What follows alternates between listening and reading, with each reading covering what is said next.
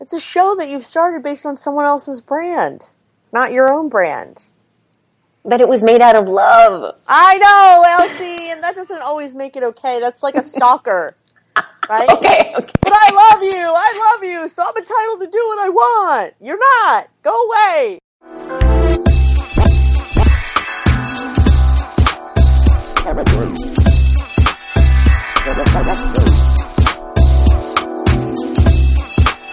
Hello, Miss Jessica. Hello, Elsie. How are you? Oh, I'm fantastic. Thank you very much. We are now at show uh, three. Uh, Show three. Show three. Yes, and we're going to be starting off a little bit different than we did last time. We're going to be starting off with some a little bit of podcasting news. I'm sure this is you know when this show is listened to. Uh, maybe the news it won't be news, but this will absolutely still be relevant. It seems like Major League Baseball has been coming after podcasters. Oh my god! because they've been getting some takedown notices because certain teams uh, or certain, you know, I would say certain podcasts that have fan podcasts for their favorite Major League Baseball teams have been sent little legal notes uh, to basically get kicked out of iTunes for using some trademark infringement on some of their artwork and and um, the names and all that fun stuff. So um, Yeah. yeah, So, um, it's really interesting, and and I'm an interesting. I must not. I will not have the same take as I think most people would because I used to research copyright infringement for photography and art for MBNA before Uh-huh. they switched to Bank of America. My job was to find all uses of photography and re-license them under Bank of America for when they switched over. yes, And so I know a little bit about copyright infringement and copyright issues and the podcast that they went after um, were specifically, I mean, some of them have the name in there, like Pirate Prospects, Mets Musings, Cubcast, Cubscast. Um, and there's one called It's About the Yankees, Stupid. that's a great name. But they're using, they are not using names and logos that belong to them. And, and you can't do that. You know, and so, um, oh, there's a lot. Orioles, Spastics, um, every, it's like on Twitter, it's going crazy that people who are, um, who are being, yeah, like you said, targeted. And, Yeah. and, and podcasts are saying, well, it's just making the, um, the MLB look bad. Major League Baseball look bad. well, you know what? It's I. I mean, here's the thing, because Rob and I, you know, Rob, my fellow cohort here at Libsyn, um, and I have been talking about this for a, a lot, a, a lot for many, many years. Because this isn't the first time that it's happened. It's just that I think this is the first time that it's been uh, on a grander scale, if you will. Uh, smaller uh, podcasts have been taken down for. In fact, Rob also just had something else like that happen for another podcast that was using. Um, again, another very trademarked image for a food company, but I'm not going to talk. I'm not going to get very specific about who it was because it's kind of sad and embarrassing for some people. But they were using it in their artwork. Uh, it was very clear what this food company was, and the podcast was not about this food company. But they got a, basically a you know a takedown notice, like straight up. And um, then they had to redo their branding. They had to redo their image and everything, and resubmit As they should. and compliance. You know, had they had to had uh, a letter of compliance sent both to us because, or, or to Libsyn and to um, iTunes in order to be accepted after that. So, yeah, and so That's a big deal. it's huge. Um, Daniel Lewis, who is a podcaster that also does a lot of you know podcast consulting and whatnot, he jumped on the ball for this, and he wrote this article on his website at theaudacitypodcast.com. And the title is "Your podcast could be or was removed from iTunes for trademark violation." What a nice title, right? Right. it's going to take you forever onto that site. But um, but he's got the message that they received from Apple. So this is what if you here's the subject. So the object the subject is iTunes Store podcast rejected notification. Dear podcast owner, the following podcast has not been included in the iTunes podcast directory name and your feed URL. Submissions may not be included in the directory for a variety of reasons. For more information, please see the podcast technical specifications at and then I have a link. And that's it. So you Oh, basically that's not the right way to I know. And so you basically have to figure out why. it happened, right? Yeah. So why it happened. Absolutely. So, Absolutely. and then on the um, original thing I was reading, which was on awfulannouncing.com, uh-huh. um, Awful announcing. yeah, the update from MB, MLB AM, they released a statement saying, um, we s- we notified Apple about certain podcasts on the iTunes Store whose titles and or thumbnails include infringing uses of trademarks of Major League Baseball and certain clubs. So those so the art must have been an infringement, mm-hmm. even if the title wasn't. right. You can't just be using other people's logos. That's just the way that works, dudes. dudes. Yeah, no, You know? you're, you're right. You, you're right. You, you cannot be doing that. And but you know what it is? It's like sometimes it seems to be really easy. We've been pounding this, and it was very, very prevalent in the early days of podcasting because one of the first things that people were podcasting about was technology. Like that was like the almost the only thing that people were podcasting about at the beginning because only Yeah. tech people knew how to do it, right? So there were all these shows about tech.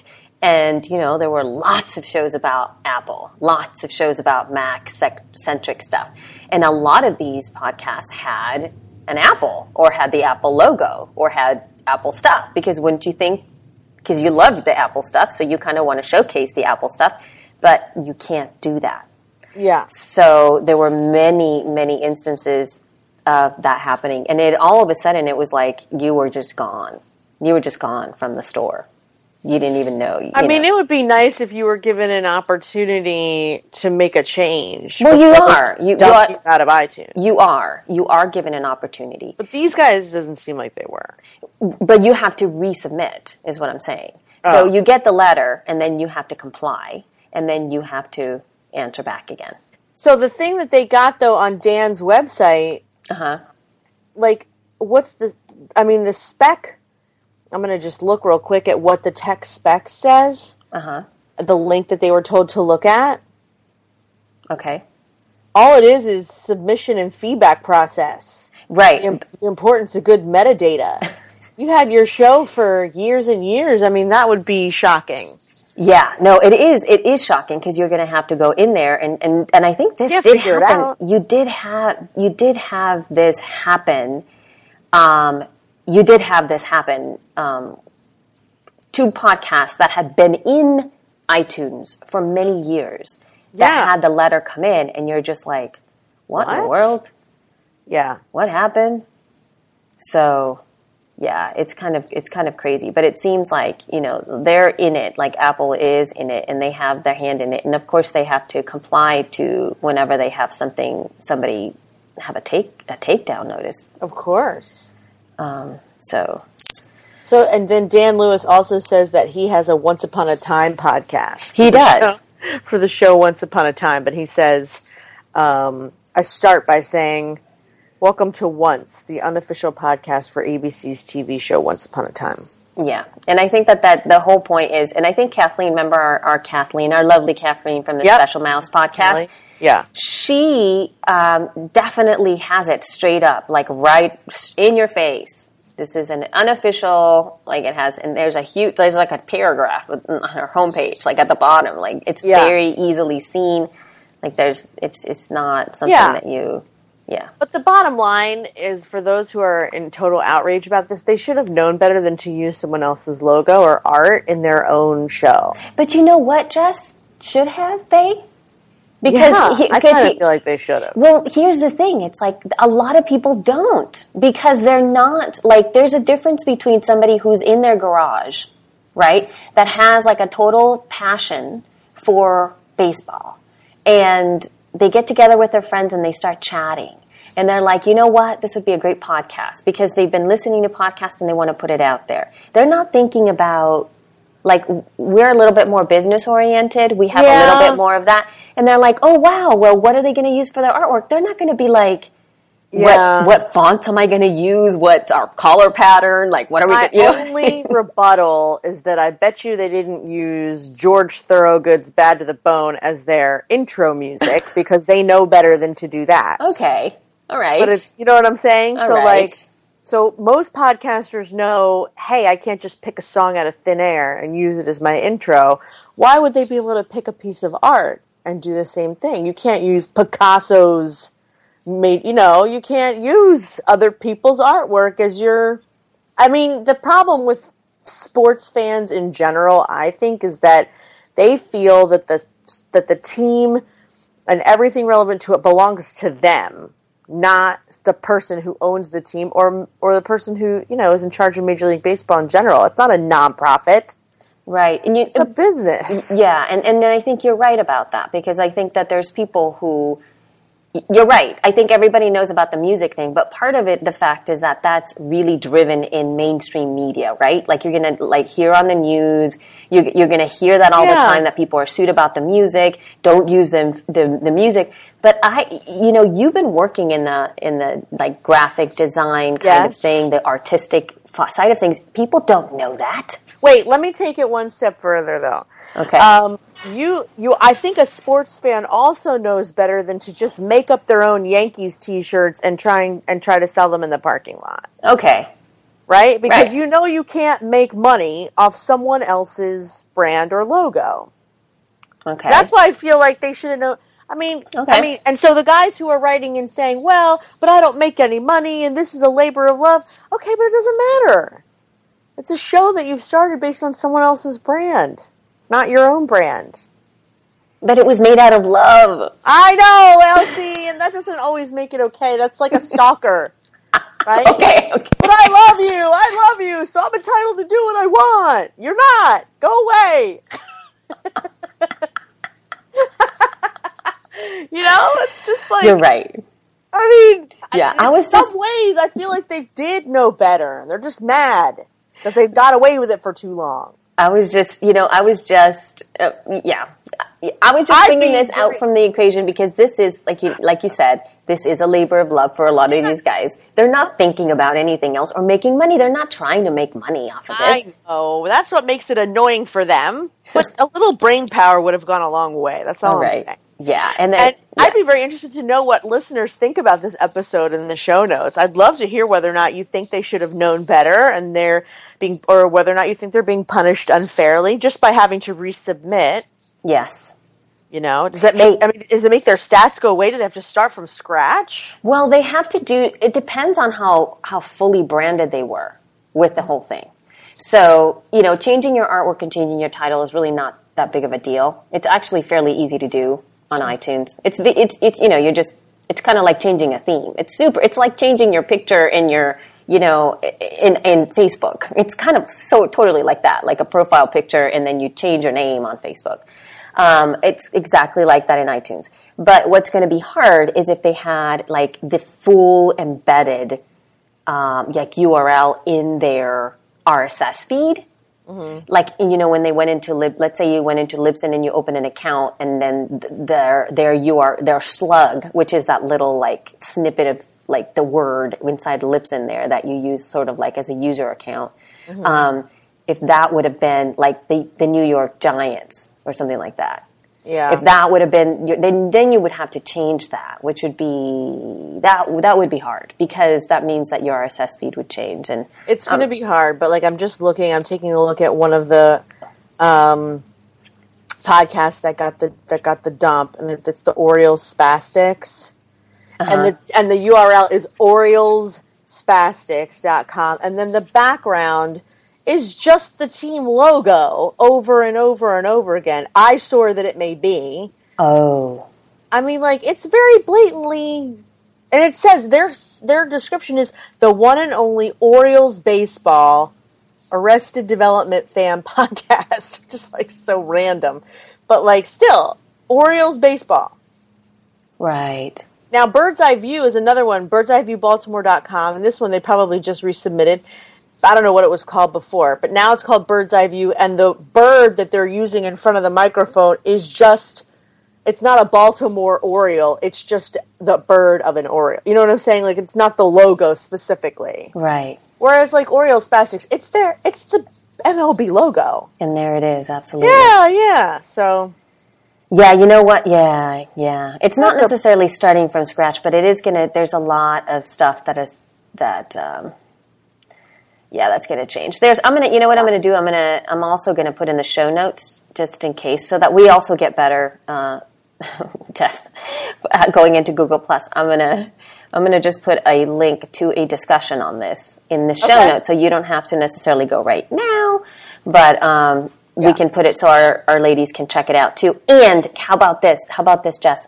Can we do our first listening party with this show, with show number three? Sure. And then that way, you ladies can start to, you know, step into the conversation from here yeah, and see like what you think. Should they have known better? Should you get sad as a fan, you know, of something that you love that you are not able to use, you know, the, your beloved logo because you wear it well, right? Because if you love a team, usually you just put it on. We've been getting requests for the She Podcast T-shirts, so you know they want to wear them, right? Because they want to show affiliation yeah. but where does it stop? Like, you know, what if they, what if there was like the unofficial She Podcast fan club podcast? I would be. I don't know. Would it be if it's unofficial? No, I mean, I don't think I would like it if people took our logo and made their own T-shirts. I'd be mad. Well, we're right. Well, what I'm saying is if they decided to do a podcast on us. I Can't even imagine. I cannot even imagine. Why wouldn't they just have it with us? That's true, right? but then the thing is that there aren't very many like big brands doing I think I'd be annoyed. That's traffic that's being taken away. and it's going over there and the conversation's going over there. Right. Right. Why I guess that if fair? we're yeah, if we're a podcast, then it, it will be a little harder. But if we were like a TV show, TV is different because all exposure is good exposure because in a television show, there's just no way you can control the. You can try, right? but the chances are the good conversations aren't going to happen where you're trying to control them anyway. True, true. They try. They try to do that with hashtags and stuff all the time, but I don't think it works. No. Very, you know, yep. very right. rare. Sorry, go ahead. No, no, no. I, I said you're right. I'm totally, totally agreeing with you. I'm I'm just thinking of like a very rare, like even if I see if I see a, a hashtag on the television while I'm watching something, I'll still make up my own hashtag, like or you know, or uh, maybe I'll use it, um, but still make up my own in addition, or I don't know. Yeah. I'm more likely to use a fan club hashtag than I would be the sh- from the show specifically. Well, good. So then, how about from this topic that we're talking about here? Because we were talking a little bit about TV and the different mediums, and you know, there is a different, there is a difference to having a podcast. There is, um, I, I, there's a lot of people that are being exposed to podcasts as of as of late, and I believe Yes. that there's a little bit of a kind of perhaps maybe misinformation about what a podcast is or what a podcast Oh, can do for you segue. right? And Yeah. so, and so we were talking about TV and the vast amount of perhaps expectations that you could have for a TV show. What do you think are the expectations for a podcast? Well, right now, the things that I see being marketed the most is have a podcast. I mean, and I do it too in the podcasting school for women. I do, you know, having a podcast will give you an incredible amount of visibility.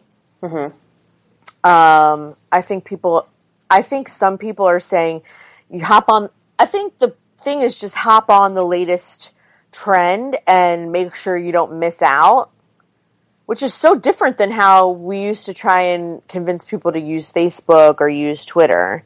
Um, because it's almost like there's like it's almost like a rush, a gold rush, like they're going to run out of space or something with podcasting. Right. And so it, it, people market it as if like as if they have a limited amount of time to get in like while the getting's good.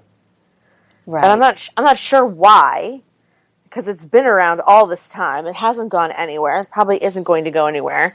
But I think um, I think most people are being told that it's going to make them a ton more money, and that's it can be true. It can be true. You're right, and yes, and But you're you right. I think really that there smart about how. absolutely you have to have a game plan from the beginning. I have a I have a feeling that you know this kind of conversation starts to come out from uh, uh, an article that I saw from um, a website called Niche Pursuits, Mm-hmm. and his his pot his uh, article was on why you should not start a podcast. And I haven't really seen articles Yes. on that, you know. Yeah. And um, I was really intrigued by what he wrote, uh, and and it resonated a lot with a lot of the of what I I believe people are expecting. So. Um, my perspective on this was that it was going to instigate a conversation that wasn't being had yet, and Yeah. his findings is is is exactly why you shouldn't podcast. Meaning, somebody who was expecting what he was expecting is not somebody that should podcast. Does that make sense? Yes. So it's So, in other words, what he wrote about was that it didn't quite work out for him the way he had thought it would. Right.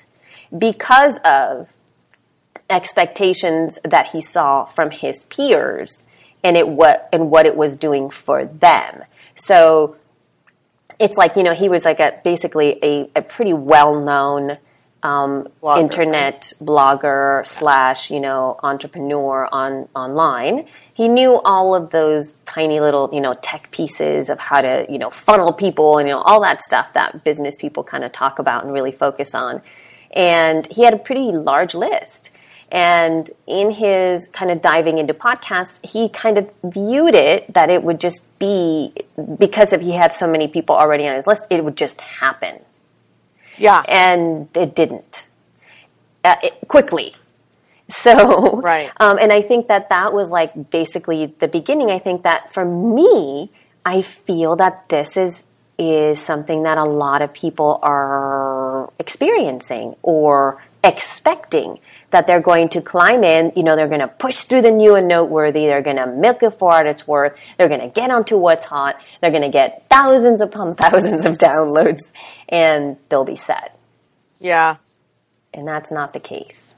Actually makes me worried about my classmates in my class and whether or not they have unrealistic expectations. I hope not. I don't think so. No, and I think that part of the process is to be able to really discern what you want from it, you know. And I'm sure that you. The thing is, though, um, Jess, you are you are already reaching a very specific woman from the get go. It's not. I, I don't think you're getting somebody who is is going to be putting all of their eggs in that one basket. Yeah. You know what I mean? They, Yeah. have a, they already have the sense of a, a diversification of whatever it is that they want to do. I mean, it is similar to blogging in that I think if you put out good content, um, you get a decent audience, and it does expose you to a different audience, an audience that you wouldn't get just from your blog, Yes. because your blog is one in a sea of a million blogs about raw food or travel or running or whatever yes. but but a podcast is different. You know you can you do have an opportunity to stand out there. I do think it does it brings visibility. And this guy already had visibility. So he wasn't i mean i don't even know if he mentioned whether or not he was looking for that or not. I think he i don't know what he was looking for but he just said why do i remember in the article he just said why do a podcast when blogging is so much faster? Yeah. and for me the opposite is true. Yeah. why do why agonize over a blog post when I can just push record? No, know? it's true, and and that's what I'm saying. It's like it, things like align with you. You know, Cliff Ravenscraft, the you know podcast answer man. He he just he recorded a two hour show on his on this. Yeah, on a response. a And I was like, "Holy cow!" Yeah, and he went deep into it. You know, and it was, it, and of course, it's it's to it? it's his business. I did listen to it. I did. But mind you, Jess, I'm so I'm like the I'm like the 90 minute to 2 hour podcast listener girl. What are you doing during that time? I'm wa- I'm usually out with my girls when I'm walking out with my girls, or we're taking a, a walk and they're playing in the park, and I have my Yes. headphones on, like all of that stuff. And Okay. or when I'm washing the park. dishes, Yeah. So what usually it's when I'm on the go. Usually I'm when I'm traveling, you know, all that stuff. Whenever I can't Okay. do anything else but listen. And um, I totally listen to long podcasts. By the way, like I don't like the thirty. Like the other day, I just I just actually listened to a podcast that was I don't know twenty five minutes, and I was was I was like, what? That's Really? it? That's so funny. Are you kidding me? Yeah, because but, but mind you, my expectations are different. But what I'm saying is that you know he went deep into it, and it was interesting how much homework Cliff did to it. But the whole point is he. This I think I'm, I'm wanting to turning it around again because of the fact that I think that this blog post speaks to the person who's expecting what he was expecting, and that's who needs to read this. yeah. So if you are expecting what he was expecting, you are not the person that should And be. what exactly was he expecting? I think- Immediate fame and fortune? I think he wanted more conversion, more action taken. Mm-hmm.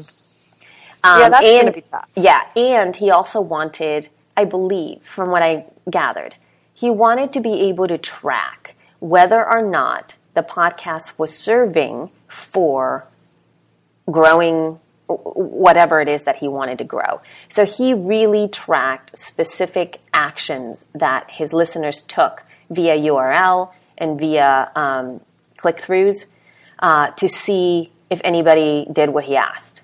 And? And it wasn't pretty. in terms of in terms of uh, percentages.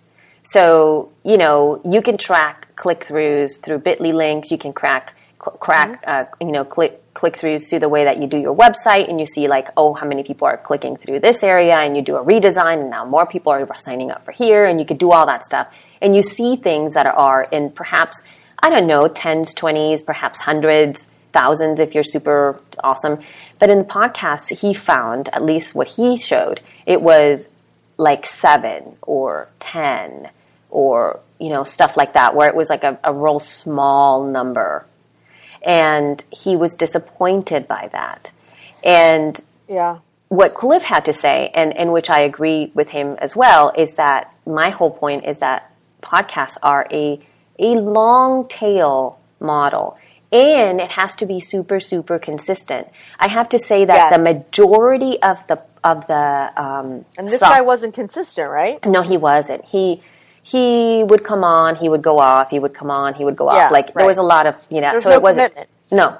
And so what's really intriguing to me though is the fact that like all of the purchases that I have made for software, apps, things like that Mm-hmm. have been based on my listening habits to the podcasts that I listen to. So, but it wasn't like they said, "Hey, check out this new app, buy it. It was like, you know, four podcasts in after the fourth time that I heard them go off about this app, I was like, what the hell is going on with this app?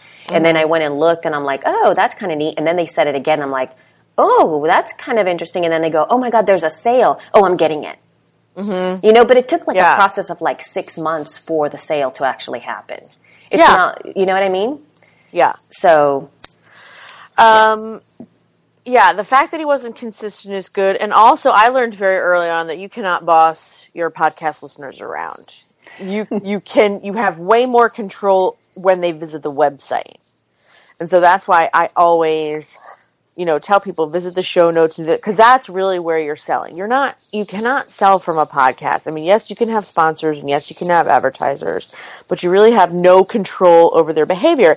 And the reason I say that is because when I first started my show, I really wanted it to be a live show because I thought no one's doing a live show.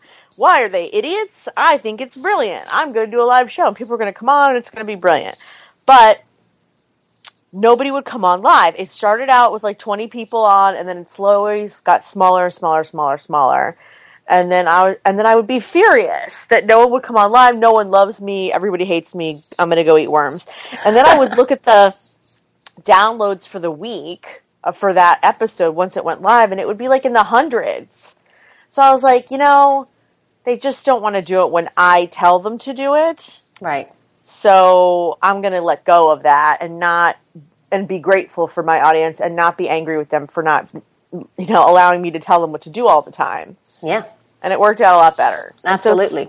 similarly, I don't think that you can say, go to this website right now, because people listening to podcasts aren't in, always in front of a computer. You just said yourself, I'm walking, I'm at the park, I'm traveling. You can't go to a link right then and do it right then.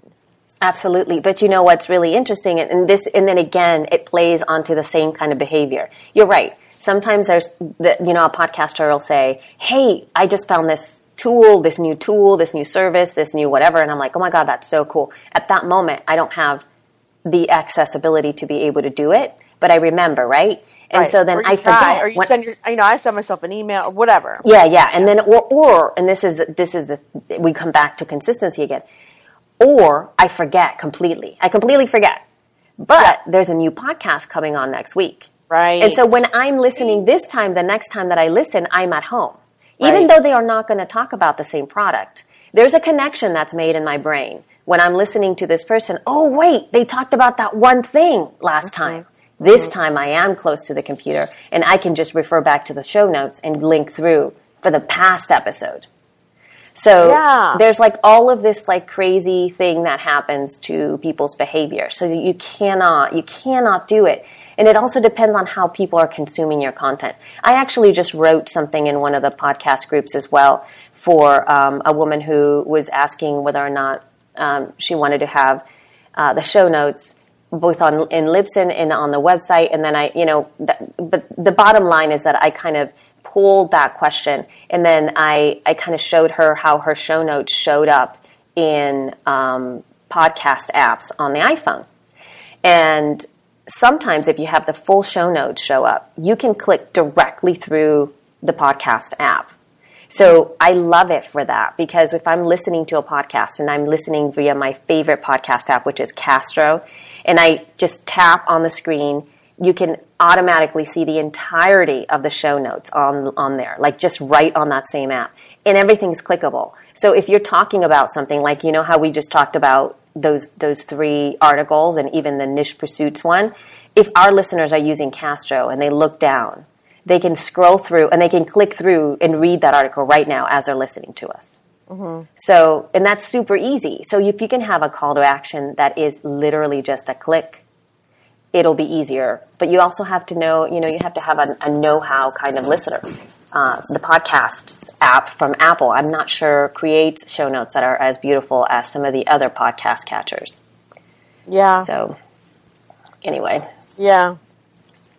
So, um, so we talked about making money, yes. and we talked about the visibility. Um, let's talk about time expectations Yes. because he said, you know, it's so much longer for me to do a show than it is for me to write a blog post, and I, I don't know why, but I think he's out of his mind. First of all, let's just talk about that. I don't think it takes that long. Well, you go, you go, because we have different opinions on this. Well, right. I don't do the whole show note novel that some people do. Some people agonize over their show notes and stuff. It's true. But also, I do them as I'm going. So, like, like if, like if I was the one doing the show notes for our show, as we were talking, I'd be typing. You know, the I'd find the link, I'd put it in. You know what I mean? Like as we were doing it, so that when the show, when you and I are done recording, the show notes would be almost done Right. um, and that's how I do my show, which is, but I do, but you're right, I don't do a huge amount of stuff. And then, um, I mean, yeah, some of it takes a long time, I guess. Like, if you're going to edit, but I don't edit. I don't edit the show. So that's, so there's no, there's no time involved there. Right. I just, whatever happens, I just upload it. That, that's it. You want to s- sneeze or say um the whole time, oh well ski. That's what's going to happen. Um, and the perfect example of that is when I interviewed you. And you can, if you want to just look at my Lady Business Radio show for the episode where I interviewed Elsie Escobar, and you can fast forward all the way to the end. In the last two minutes, we stopped the interview because her child decided that they had had enough of waiting for Elsie. and she just screamed bloody murder in the middle of the call. And I was like, bye, have a good Yeah. so yeah, so I mean, like I don't edit, and I don't, you know, the show notes aren't a big deal for me. Um, for me, what takes the longest is the social media promotion, writing every and in the Facebook and stuff like that. But the editing, since I don't edit, I just export. You know, I import into GarageBand. I add the bumpers. I export as an MP3. I mean, the processing takes a minute, but I'm doing other stuff as it's exporting or as it's converting or whatever it does. Um, putting it in Libsyn, two minutes, and Right. then it automatically goes to iTunes. Um, so to me, the longest thing is the promotion part, and then writing out the promotion. Not everyone, you know, I don't think uh, Entrepreneur on Fire. I don't think he does a lot of promo. I think it just goes live, boom, the end. Yeah, I think he's already. Well, he already has his, has it built in, and Oh, he does? y- Well, meaning But, he, but they built in once. audience. His audience sustains Oh, yeah. his audience, so it Yeah. doesn't. It, he doesn't really need to No, get it out. people will there. do it for him. You're Yeah. right. But then also, um, I thought you meant because he uses Libsyn and he tweets it already automatically. Because Libsyn now allows you to make a blog post and tweet and Facebook and LinkedIn right from your Yeah. right when you publish. Yeah, usually what I do, yeah, yeah. I'll give my workflow at some point too, but yeah, you're right. That's what Libsyn does. But so you where's know, the what's the problem, brother? yeah. well, the thing is, is if you want to, okay, because see, here's the other thing, Jess. It's like to me, I was actually trying to think about this in a, in a different way because, like, at this moment, there's like one way of kind of doing things, or at least in in certain spheres of podcasting. There's like the interview show. It's like that's the thing. It's like that's what everybody's doing. It's the interview show. So now imagine this, Jess, because I know I like to, to bring metaphors of TV to you.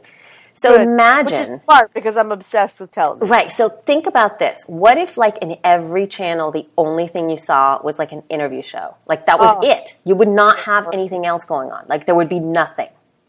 It would be horribly. It Boring. would be horribly boring, wouldn't it? And but then it, it'll be a new interview show this time. It'll be interviewing, like, and it would just be a different topic. You know, Elsie, but if like- it was me, it would never get boring. Right. of course. It's we only when put- other people with no personality try to have their own It's shows and things get hairy. And I have to say that it does it to me. It's not a big, you know, I get it. It's cool. Interview shows are great and I learn a lot. But the thing is, I've been consuming this content for so long. So I've got like an array of different types of podcasts in my head that are super, super awesome. Yeah. And they're not like your usual ones. So there are some, like for me, for, for the Libsyn stuff, it takes me at least between five and eight hours for me to produce that entire, for one episode. That's a lot, man. That is a lot because I have to do an intro. I have to do research on the people that have been on on our blog. Oh, I it's, do that. It's all about promoting, not not research on the people that have been on a blog, meaning as in like researching them, but the fact that I call our community. So I have to find the people that have been talking about us. I, I find the blog posts that we have posted about our our users. It's really about promoting them and and I have segments that I record in the first at the beginning, and so I have a script that I kind of read off of and kind of riff off of, and then Rob and I get together, and then I edit our show, and then I add promos because we have promos on our show, meaning I I Yeah. showcase three different promos from every from podcasters for every show. So I intersperse them as sort of segments. I use that as like a musical segment to take us to the next segment. Mm-hmm. And so it takes me a while to actually the editing process is, is the easier process. The show notes, for God's sake, take me forever because Rob and I get really deep on stuff and he mentions mm-hmm. things and I have to have links back to people. And that really helps a lot with the links backs because people love to hear themselves and to have a link back to themselves. They feel super special. And, and the whole point for me is that this, the, the blog, I'm sorry, the, the show for Libsyn is about building community. So that's a big focus. It takes me a long time. I, you know, I do the artwork for it and the social media. Um, I've kind of what I do now. Whenever I finish the show notes and whenever things are uploading and, and posting, I write between ten and fifteen tweets, like off the cuff. Like since I'm so deep into what I've been doing, I just like write them all and then I schedule them off for that week. So that actually Yeah. doesn't take me that long. Yeah. I don't know why it takes me so long. It shouldn't. I think what takes me long is the procrastination that comes before doing it. Yeah, see, I'm in the midst. And, and it's like, since I've been in this work for like five to eight hours, it's super easy for me to come up with like tweets. Yeah. But I mean, I usually just rephrase the note into a tweet. Yeah. It's not hard. I just put it off and think about putting it off. And that's the part that I feel like takes a long time. True. True that. But You but that's really that's really great because then people will know that sometimes you know the things that you hate doing are the ones that are going to take you the longest. Yeah. And so in terms of expectations, you either deal with it, it's going to take you a long time, it's going to be annoying, or you outsource, which takes us to Oh, wait, before we do that. Or you outsource which takes us to the money. But before we deal with the money, I wanted to share another article just because I thought this was like a really great way to kind of summarize the amount of time it might take somebody, not Jessica. Of course, Jessica is the exception to this rule. So I am. yes, you are. Because in the School of Podcasting, it's a, it- it's an, it's actually, it was an, an, an episode slash article that's really great. It's about pod fading, and you can read all about it over there. But he mentions about time and in terms of how long it should take or how much somebody should expect editing should take. And he says that uh, you should realize that there is a four to one ratio. This means that for every one minute of finished podcast, it will take you four minutes to produce it. You need to know this up front so you don't say, I'm going to do a 30 minute podcast five days a week. That's 150 minutes of total episode. So multiply that by four and you get 600 minutes of time to create those episodes. That's 10 hours. Do you have an extra 10 hours per week? 40 hours per month? To produce a show that will more likely to generate zero income for the first few months? End quote. So that's just like putting that out there in terms of um, time constraints. And You know, if you don't like to do it, you shouldn't have a podcast. That's really the bottom line. Right. Because right. because you know I, I mean my show i mean I- i don't even know how many hour interviews i do in a week but they are hour long shows and if i was doing it be, simply for the fear of missing something by not doing it i would be a miserable miserable lady the reason i do it is because it is fun for me the editing whatever little i do is fun and neat talking about podcasting is fun and neat making my own little promos. Hey, check out Mailchimp Mastery. That is fun for me, and and writing all of it is fun for me. So like, I would so much rather be doing that than whatever else I'm doing in my business, whatever business I have that week. So it's like, so I mean, it's true that I- mean, yeah, it it's it's a little bit of time to get it together, to set it up, or to even and even me, I outsource a lot of it, and it's still yeah, you have to research whoever you're going to have on, or make an outline for what you're going to talk about, like we did today. And if you don't want to do it, but you feel like you have to, make sure you don't do it. Yeah. Right? Just Yeah. don't do it. Do not do it unless you really feel like you you think it will be a good time. Yep. Don't you think? No, It's just I- the bottom line. Because you're right. I mean, when he says four hours for every 30 minutes, I mean, I, first of all, I think you got to work faster. Well, it, you know, but see, here's the thing, Jess. I mean, if you, if you start to turn back around and really start to Like, think about the think time about the time, me. just the time that you spend prepping for your Well, shows. The, the And- interview show is by far the most time consuming because there's the whole, you know, shimmy up to the guest, pitch the guest, make sure the guest schedules correctly, follow up with the guest before the show, follow up with the guest after the show.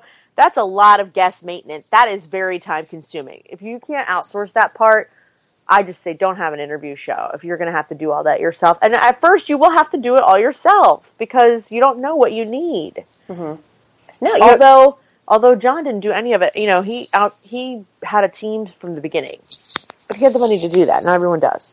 Right. Um, So yeah, so that now, no, but Yeah. th- that's the whole point. Now it takes us. I mean, that's a lot of time. And, and what I wanted to Yeah, get across here is the fact Yeah. that there are that there is a time. There's going to be There time is. for you to set up your systems. It's not Yes. just going to be easy peasy cake. You can sometimes you're going to feel like you're just catching up. And I remember when I was doing a weekly show, that's how it was like. Oh my god, I just published! Yay! And then I had a day of yay, and then I thought, oh my god, next week. Okay, I have to start Yeah. planning. And so Yeah. then it starts again in your brain. So even if you're not, like, like say, time consuming in terms of actual, ex, you know, ex, ex- putting stuff out, you are thinking about it a lot. Mm-hmm. So if you don't want to think about it, if you don't want to have podcasting be front and center, don't do it because it does, it's going to take over your life in, in a good way. Like it's taken over mine, but I love it. I'm like immersed in it. I, I, it- Yeah. the whole point Here's is the that it takes, it takes you over. And Here's the thing. Elsie Yeah. and I are the types of people where um, if we were offered, I, I, I don't want to speak for you, Elsie. I'll just speak for me. Okay. If I was offered the opportunity to do a radio show, actually on the radio, even if it wasn't podcast, or even do a television show, just to have my own show, and I had unlimited access to whatever guests I wanted, and it was going to take me time to research each guest, have my hair and makeup done, whatever, I would do it for free yeah. because it's just fun to have a show. I would. do you know what I mean? I don't know if you're the same way, or I if am. you're specifically into just the podcast part of it. But I'm saying if you and I wanted to do like a Pittsburgh Philly station oh and Oh just have it be the Elsie and Jessica show 24 hours a day, it will never make money. Sign me the hell up. You know what? I would totally do it. You're right. I would. See? I would have, and then, and I If you're dream about stuff like that too. Don't bother. Right. If you don't have that like feeling, because the thing is, I've also been in the on the other end of it, the the producing end of it, and Yeah. in the is back, and so I know fun. I know how hard it is too. But that's Still okay. fun, though, right, Elsie? It doesn't Yeah. even have to be your show. No. That's why I like working with other people starting their shows because just helping them get the first interview and figuring out the tech and get, you know, four of them in the last month have gotten a new computer. That's cool. That's not my fault. I should get a commission for the love of God. I know you should. You But, should. my, but I'm just saying, like, it's just fun. All Yeah. of it is fun. It doesn't even have to be my show. Yeah. But So, yeah. I mean, so yeah, so the love of like the time, yeah. So then the time won't hurt so much, is what I'm saying, It doesn't hurt because it's like, did it even happen? Right. did I spend on that? right? Because then Yeah. we're like, oh my god, we've been talking for like over 45 minutes, and I could do this all day long. So now let's let's switch I it over though. eight more shows with you. So, so let's switch it. Let's switch it around. horse. Okay. to money because that's the other big huge resource the money. So Yeah. let's say you don't have the time. You you know want to do your you know interview show and you're the type of person who you know um, all, all, the only thing you want to do is just show up and be on set. Yeah. and you're like the on set person. You don't care about anything else. You just Yeah. want to you know show up do your show get out of here and go live your life. Um, there's a way to do that you There can is? yeah There is. there is absolutely. You can outsource almost every. All the stuff we just talked about. yeah, everything. You just have to pay for it. It's not expensive. Uh, sometimes it can be. It depends on where you go. But you know, if you you can you can outsource everything, soup to nuts, top notch. Yeah. And I know a lot of people that do that. They just have one person that they hire on Elance or Odesk that's just, and I actually have, even though I have a team in general, a person separate from that team is my, he's like my podcast handler. And he does all the Libsyn, makes the blog post, and promotes, he does all the promotion of just the show. He's in charge of my Wednesdays and Fridays. The whole rest of the week and whatever's going on, I have other people in charge for like my email newsletter and like my affiliate stuff. But the podcast, getting the podcast edited up live and then promoting it that day on all my social media channels, one guy's in charge of that. And it's not, yeah, he's not that expensive. I don't even think it takes him an hour per show, to be honest with you. when he gets So all I- the stuff and you have it all set. Yeah. Yeah, I mean, because I hand him, yeah, I hand him everything, and he just does it. He Yeah. doesn't write. I mean, but some people have someone else. Now, see, this is where things get hairy, right? Is that like you don't even have to do your show notes. Elsie, if she wanted to, could hire someone to listen to the show and take notes, and then give her the show notes if Oh, yeah. Mm-hmm. she wanted to. I mean, people do that too. People are like, "I'm going to outsource my show notes," and I just feel like, really, I I am amazed anyone listens to me in the first place. Much less having to pay someone to listen to my voice for an hour and take notes on what I said. I- you know, you're laughing, but like it's true.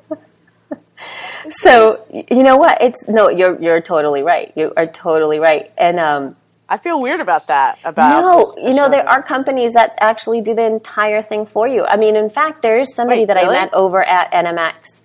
Um, I can't, you know, off the top of my head, I cannot remember this, but he is, I believe, I, you, I might be very corrected, but I may be wrong. I believe he's in Boston, and he has a um, a recording studio, Mm-hmm. and you basically just hire him, and all you do is you show up and you do everything there.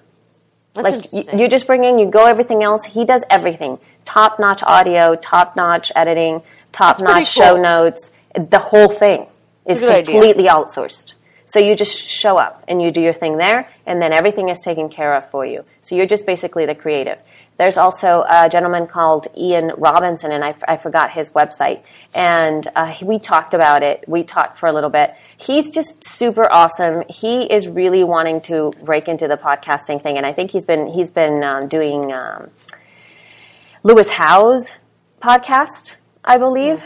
Uh, I think his po- his company is called freedompodcasting.com. I should get commission for this stuff because we talked about this. But um, so Ian and his team do everything for you as well. So from soup to nuts, except you have to pay Yeah. a pretty pretty penny for it. Um, and, Um, and Scott Stratten does that. They show up uh, for a day in the studio and record a bunch of shows, uh-huh. and then leave. So he pays for studio time. I have no idea if they actually upload it to Libsyn or do any of that or not. But I'm looking at his show notes, and they're very similar to mine. It's a, it's a paragraph summary, and then oh, he actually does have the minutes where they talk about stuff. In six minutes in, they talk about impenetrable brands. Seventeen minutes in, they talk about one spark, whatever. right, right, yeah. And then, um, and I don't know who does his notes. I know it's not Scott. There's no way. Maybe Alison's doing them. They and they just do a show them two together. They don't often, if ever, interview. Um, their Ah. last their last one was an interview, but it's usually just he and Alison show up at the studio. Right, and see that's so much easier because it's like the Yeah. one person. You don't have to be going on. When are you available? And Yes. you know, I mean, Doing a solo show is way less hassle, way less time, way less investment, way less commitment. yeah, as a, as a whole, it's yeah, totally, absolutely absolutely. Smurfly. That's Yeah. true. So Um, yeah. So yeah, you can outsource all that stuff totally. Um, but money, we were talking about money. yeah, well, that's what I'm saying. that's gonna yeah. co- it co- Oh, how cost much it costs? Well, I it- thought we were going to talk about money as in how much you Well, make. Oh yeah, no, how much it costs for you to put all this stuff out there? Because I know that I have. Um, I know that Freedom Podcasting is about uh, it's over a thousand dollars for them to start to set you up on all on that trend on that trend, and then there is a per episode fee that is not a thousand by any means, but um, it's they, said, but they do everything though. They do from recording, editing. They also work, do your show note. They do your branding for you. Um, everything in terms of the show notes. They post everything up. They do. They optimize your description for iTunes. It's basically think about your women in podcasting group, but that you're you've got a team, and instead of like a group, you know, a group session, it's like one on one kind of thing. But you but you keep them, so they just come to you, and they don't do it themselves. Like they're not being kind of empowered to do it themselves. Somebody else does it for them. You know, how much it costs really depends on what you want to include as far as investment. That's what I'm saying. Yeah, absolutely. If you, but if you count your hourly rate, let's just say I do, if I charge two fifty an hour, Mm-hmm. and I, um, and I tape ten shows a month, then I'm losing. What is that? Twenty five hundred dollars. That's my investment.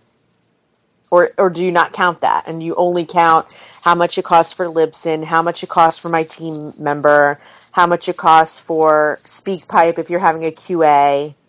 How, you know what I mean? Because Skype, you know, there's one-time investments of like using the call recorder, getting the garage, you know, whatever, and then yeah, you'll reap that back eventually. But every everyone has startup costs, and then there's return on investment. Like I'm investing my time, but see, this can get hairy when you start to think about time in terms of how much you charge per hour. Because I'm also the type of person that will wait in the doctor for an hour and then want to charge them my hourly rate.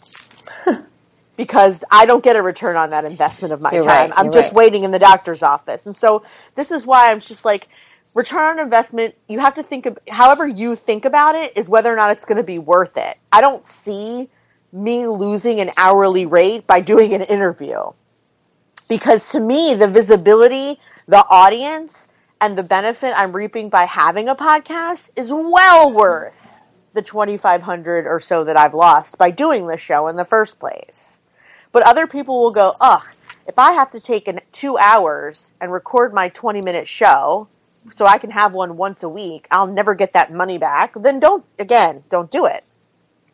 Absolutely. So- you're right. It depends on how you you, you do it. The whole So point. how do you think of Ales? Because you do, I mean, you're already doing a yoga class and you tape your class. And so that's definitely a return on investment because it's not, right? I mean, you're not, you're not doing much extra. No, and that's one that's really, yeah, and that, but that's my but that's also my job. And the whole point is right. I mean, you know are- how could you not get a return on your investment? You're being paid to do that. Exactly, and that's. Right. I mean, but but I, I'm taking that out of the equation. I am developing another show in addition to this one, and the whole Are point, you? yeah. And so the whole point is the fact that I kind of really love the medium, Yeah. you know, and, And I I, have like five other ideas for shows in my head. Too. right. So, yeah. and, the, but the whole point is that I. I'm trying to find something in it, but I also know how hard it is. I mean, I have I have all the background, so it's not like I'm going like, "Hey, I'm just going to do it." You know, I know Yeah. what it takes. Yeah. But I have come full circle for years now that this is what I want to do. This is my medium. This is what I really, really love to do. So if I'm, I'd rather do that than spend time optimizing my websites and, you know, getting keyword title, rich, rich title posts, seeing how many click throughs I get, you know, opt-in form things and doing A/B testing. Like, I, you know what? I don't want anything to do with that. Yeah. Even though I know it, I don't want anything to do with that. yeah. I'll care that for and, us. Don't And worry. so I'd ra- exactly. This is what I'm saying. That's like where I'd be like, you know what? I start. my that's my jam right there. I like doing all that stuff.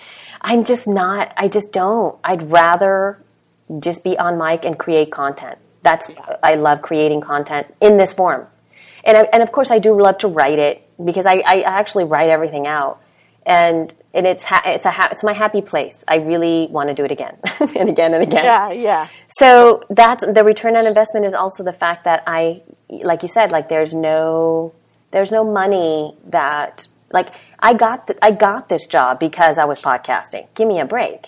Yeah. So You know, There. I will say this though. Like people say, "Oh, I can sell my X, Y, and Z on my podcast, and it'll start to make money right away." And it didn't for me. Um, also, at first, I was shy to try and sell something on the show. I just wanted to create decent content, and when I, um, and so before I was even ready to say that I do or don't offer a service, I started to get people that were visiting the website that would just go through my contact form and ask me if they could hire me. Sometimes they weren't even clear on what I do for a living. They just know that they want me to help them with their business or with their brand or with their this or that. Mm-hmm. And and so for somebody who like I, I just had transitioned from doing web design into coaching and I'm and I wasn't really great at the sales part of coaching. So I wasn't doing it at all really. So for me to start to get I knew the leads were from the show because I wasn't t- really telling anybody about what I was doing. And they right, would, and they would say, I listen to your show. I'm a big fan of yours. I'd love to work with you. That's how I know I was getting a return on investment because I was getting clients that I didn't seek out. right, And so it does happen. You can make money, even if you don't try. I guess what I'm saying is I wasn't trying, but I was still making money from the show. It wasn't in sponsorships and it wasn't in advertising and it wasn't because I was selling show t-shirts. It was because people just liked me and they wanted to work with me. And so you can make money doing it. Have you ever made money on Elsie's yoga class? Uh, I have I actually had some cash sent to me just the other day, Just for funsies? just for funsies, and I do So make nice. money because I sell my app via the show. Oh, okay, okay. So my app makes me money, uh, not tons by any chance, but you know, I get I The get yoga money. app? The yoga app. And then I have um, people constantly sending me stuff. I get pitched on that all the time. I, I guess I have clout of some of some sort. Yeah. Um, just because I've been around for so long. I've never, in all honesty, I've never pushed anything on Elsie's yoga class. Um, I think that I I pushed other people's stuff because you know what it is. It's because I think yoga is so specific, and I didn't ever want to create like an online product that was of yoga stuff, and I never really. Um, made myself available for mentorship, if you will. Now I am a lot more uh, because I'm a, little bit more clear about who I want to work with. but in the past, it was really just, it really, really was just a service, as in like, here, you take the class, you take it with you. Like, I based it on the model that I was creating this for my existing students. And so I have a ton of students, and what's really good is the fact that I could, if, if I wanted to, I could teach almost anywhere in the world, and I would have a, I would have a base. I would have Yeah. students that know Yeah. me, which is like awesome because I'm not one of those traveling yoga teachers.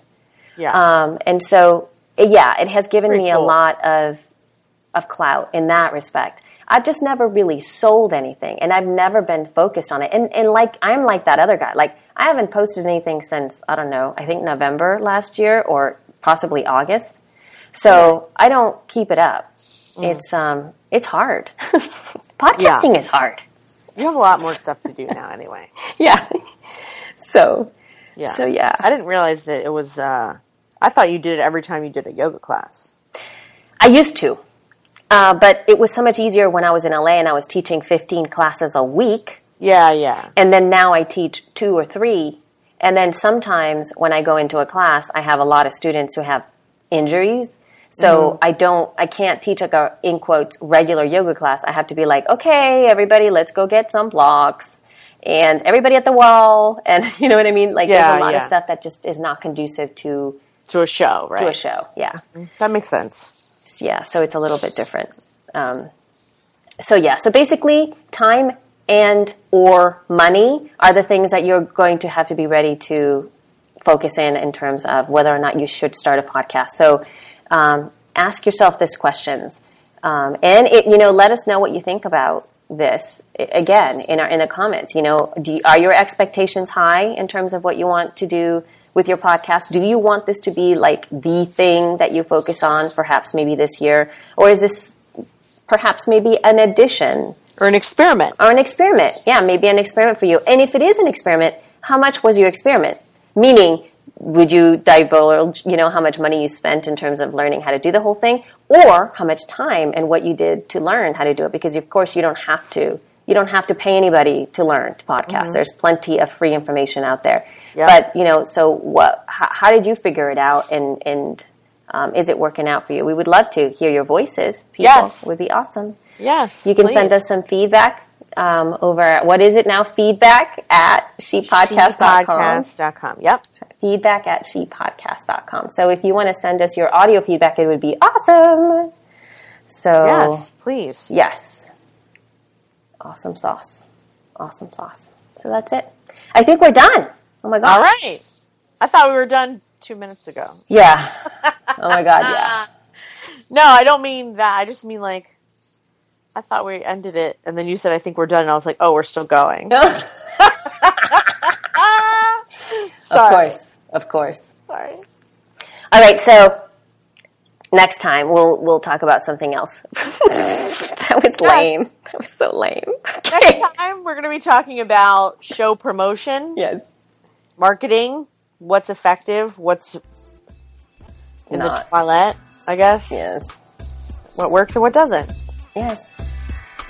So I'll see you then. We'll see you then, right, okay. Elf? Now, yes, we will. Okay. See ya. That's going to require some editing for sure. Uh, yes, it will. That was ridiculous. It was ridiculous.